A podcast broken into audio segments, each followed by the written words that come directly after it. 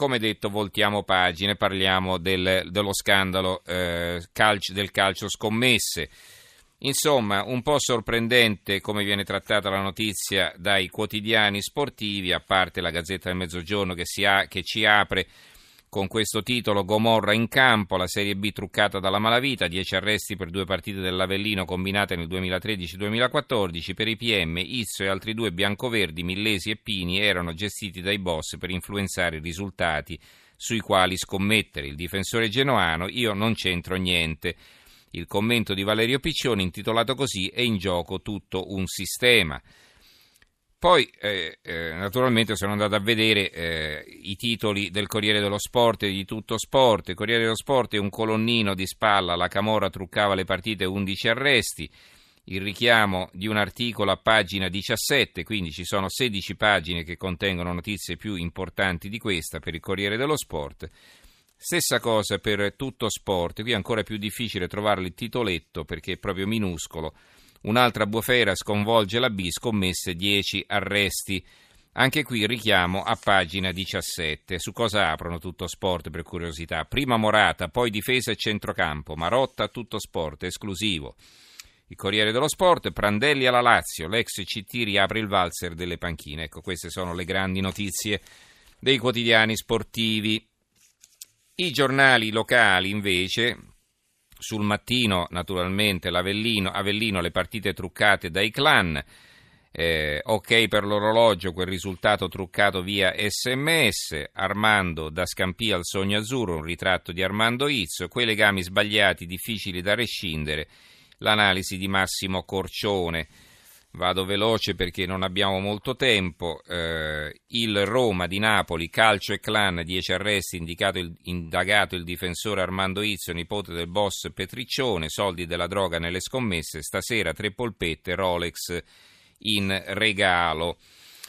La Gazzetta del Sud, perché sapete che c'è anche la Regina coinvolta, una partita di Avellino-Regina, partite truccate, indagate pure i calciatori. Combinato il match Avellino-Regina di due anni fa, punto interrogativo e poi tanti altri giornali, partite vendute come polpette sul tempo, l'unità, le mani della Camorra di nuovo sul calcio, inchiesta sulla Serie B, convolto anche l'azzurro Izzo, il giornale di Vicenza, le partite di B truccate dalla Camorra.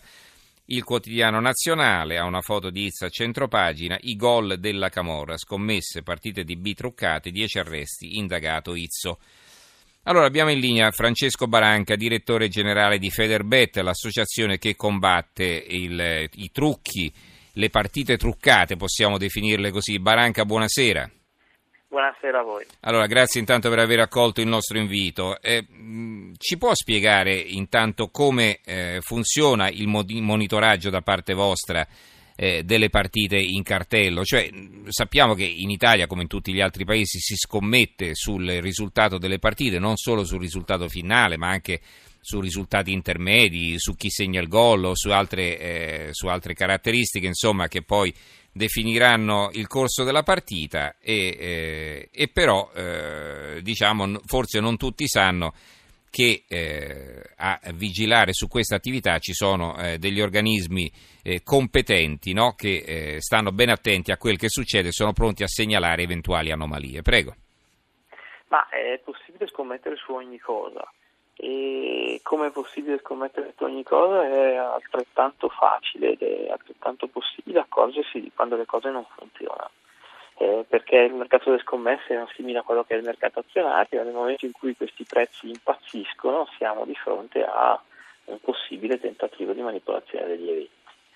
A partire da quest'anno il nostro controllo riguarda ex ante tutti gli eventi delle partite di Serie B e possiamo dire che quest'anno in Serie B, a differenza della Serie A e della Lega Pro, è stata un'annata tra virgolette tranquilla. Però l'annata precedente eh, insomma, ha riservato questa sorpresa, queste indagini, che tra l'altro mi pare siano partite proprio dalle vostre segnalazioni, no? No, in questo caso noi non abbiamo segnalato queste due partite, eh, queste due partite in realtà poi i movimenti anomali sono abbastanza limitati, anche perché comunque da quello che si evince dai verbali delle intercettazioni investivano grosse quantità di denaro per avere successi relativi dal punto di vista economico.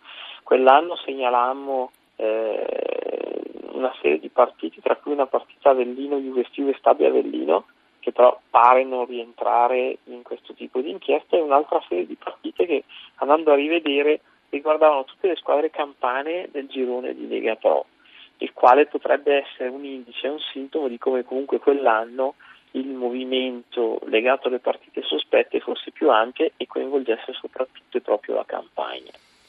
Ma che cosa succede? Cioè, eh, ci si accorge appunto di una, eh, di una, presenza anomala di scommesse, di somme troppo alte o di un numero esagerato di scommettitori su una partita che dovrebbe interessare poco relativamente? Insomma? Sono entrambe le possibilità. Il controllo è doppio, parte in quello che è l'analisi globale del mercato, perché spesso poi le truffe vengono, eh, le scommesse che riguardano le truffe vengono piazzate su mercati stranieri come il mercato asiatico. E in secondo luogo vengono censite anche tutte quelle giocate particolari, ossia quando c'è una concentrazione eh, di giocate su determinati segni che in realtà vanno a sballare gli indicatori eh, sto pensando a eh, eventi che riguardano per esempio l'espulsione o la, cioè, la ci faccio un esempio concreto no? di, di, qualcosa che, che, balza subito all'occhio. Ma eh, abbiamo avuto negli ultimi tempi dei movimenti Non c'era bisogno di indicare la squadra naturalmente, ecco, per capire. Su un'espulsione, su un'espulsione di una partita di Serie A dell'ultima giornata in cui ci sono state concentrazioni giocate assolutamente anomale sull'espulsione, sì eh, negli anni precedenti. Cioè si scommette sul serie... fatto che quel giocatore sarà espulso e poi effettivamente viene espulso? Esattamente. Mm. E, e quindi vabbè, il giocatore dovrebbe essere d'accordo e continuare a fare falli finché per, alla fine lo buttano fuori, insomma, questo è il... O fare qualcosa di eclatante per essere espulso, certamente ah, ah. sì. Come quando si scommette sull'over, ci sono una concentrazione di, di, di, giocate enormi sull'over e i giocatori si rendono protagonisti di errori più o meno eh, evidenti per far sì che si concretizzi la possibilità del gol. Queste uh-huh. sono le fattispecie tipiche. Ma voi non avete eh, idea, forse eh, gli ascoltatori non hanno idea di quanto il fenomeno sia incredibilmente presente in tutti i campionati europei. Eh, la settimana scorsa, alla fine del campionato portoghese di seconda divisione, i giocatori sono stati arrestati e prelevati al, fine, al finire della partita. Addirittura. Ed erano ragazzi tutti sotto i vent'anni di età. Ma eh, per condizionare il risultato di una partita, quante persone eh, devono essere coinvolte? Quanti giocatori devono essere coinvolti? Perché uno magari, che ne so, eh, può essere d'accordo a fare un autogol e quindi mette la propria squadra in difficoltà e, la, la, rischia di farla perdere, ma eh, cioè, scommettere ma sulla... Dipende... Mm. Prego. Dipende da, da, che tipo di accordo vi è in essere. Ci sono partite in cui presumibilmente sono tutti d'accordo per specialità particolari, posso pensare a un'inversione tra il primo e il secondo tempo o da un risultato esatto e ci sono altre partite in cui magari ad essere d'accordo sono solo determinati giocatori, possono essere due o tre giocatori per squadra o addirittura uno o due giocatori solamente nella, della stessa compagine, senza dimenticare che una delle ultime mode è quella di truccare le partite e, e le partite vengono truccate esclusivamente dal, dall'arbitro, dal direttore di gioco. Ah, quindi anche l'arbitro può essere, può essere coinvolto? Questi, una serie di episodi assolutamente che eh, vedevano il coinvolgimento degli arbitri, assolutamente sì. Mm-hmm. Senta, come reagiscono eh, le associazioni di categoria, se le vogliamo definire così, quindi la Lega Calcio, le varie associazioni eh, di Ma noi troviamo, abbiamo trovato, abbiamo trovato e, e, troviamo apertura soprattutto dalle singole squadre con le quali collaboriamo e abbiamo trovato un'apertura dal punto di vista della volontà di cambiare dalla Serie B. Le altre associazioni, come le stesse federazioni, nella maggior parte dei casi invece si mettono a pregare che lo scandalo non succeda, cioè a fronte delle segnalazioni fanno finta di niente o addirittura reagiscono in maniera veemente dicendo che ci inventiamo le cose e pregano che la situazione non, non esploda mm. e questo è sicuramente un atteggiamento sbagliato. E perché questo atteggiamento così protettivo, difensivistico, se vogliamo definirlo così? Perché insomma eh, dovrebbe essere interesse delle stesse associazioni far sì che le mele marce no, vengano espulse da, da, da, per, la paura, per la paura che lo scandalo possa, per la paura che parlare del problema possa disaffezionare il pubblico e poi in realtà non si accorgono che però quando lo scandalo esplode il pubblico si disaffeziona ancora più facilmente. Poi c'è un problema di carattere generale di tutte le associazioni in cui l'organo deputato al controllo fa parte della stessa categoria. Pensiamo al tennis, pensiamo alla FIFA, pensiamo all'UEFA. Nel momento in cui l'organo è all'interno è difficile che si faccia effettivamente, effettivamente pulizia. Comunque c'è un cambio di mentalità da, da, da, da, eseguire, da eseguire, come sempre noi diciamo, in fretta. Io quest'anno ho visitato tutte le 22 squadre di Serie B e uno dei grossi problemi, che sarà sempre uno dei grossi problemi delle partite truccate, è il fatto che molti dei calciatori sono scommettitori e questo è il, primo, è il primo passo per essere aggredibili, ricattabili e per poter essere protagonisti di fenomeni di match fix.